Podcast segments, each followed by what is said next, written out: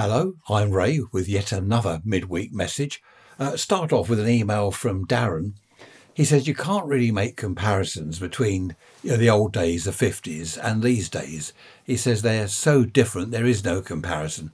It's, I think, from what I've read from people's emails, Darren, is that people, youngsters today, like to hear what it was like back then at school, at work, uh, pubs, clubs, cars they, they like to hear about it. I remember when I first went to work in my uh, teens in the 1960s, I remember talking to older people about the war because uh, obviously I was born in 51. I missed the war years and you know you see things on TV, but it was interesting listening to the older people telling me about their experiences in wartime.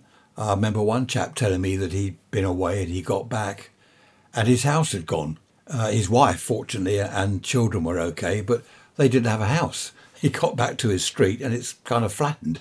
I do understand what you mean. I see where you're coming from, but I do think that people like, as I say from the emails I get, the younger people like to hear about the the good old days, as I call them. Just quickly, another email from Jennifer. Hi, Jennifer.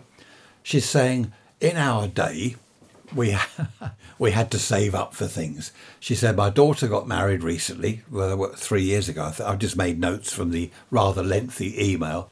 Got married three years ago. They got everything new three piece suite, new kitchen appliances, new carpets everywhere, and you know, new curtains, everything. And she said their house is like a show house. They've only been married three years, and of course, it's all on the credit card.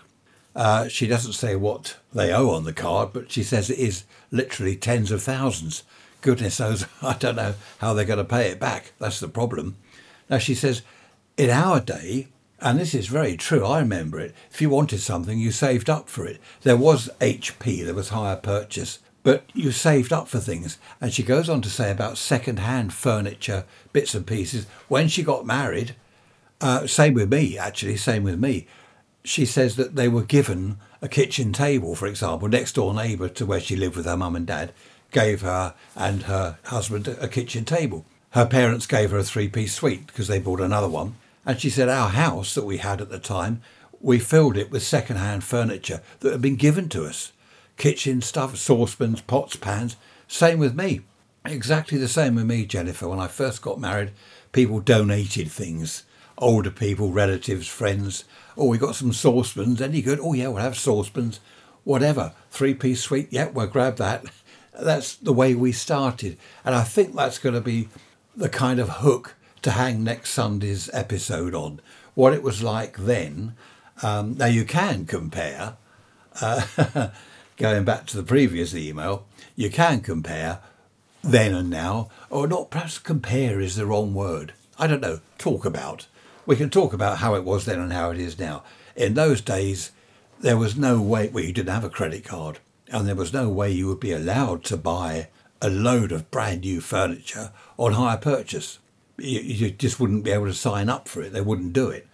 So, very, very different times. I remember the first house I bought, or we bought, I should say, we didn't have a, a carpet in the lounge someone gave us a second-hand carpet that they'd had taken up and it was out in their garage. We got it round to our house. It was damp, it was a bit mouldy, but we got rid of that, we cleaned it up. I fitted it badly and it, it lasted us for quite a few years until we could afford something better. That's the way it was then. I mean, can you imagine now, you know, a young couple, they get married, they get their first house or, or flat, and someone gives them a mouldy old carpet out of their garage. It's a bit damp, there's mould on it, smells a bit, but it's got a heart of gold. and they fit it in their lounge. I mean, it just wouldn't happen. It wouldn't happen these days, would it?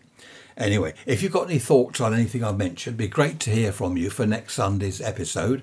Ray's rants at protonmail.com. Until then, take care and I shall see you Sunday. Bye bye for now.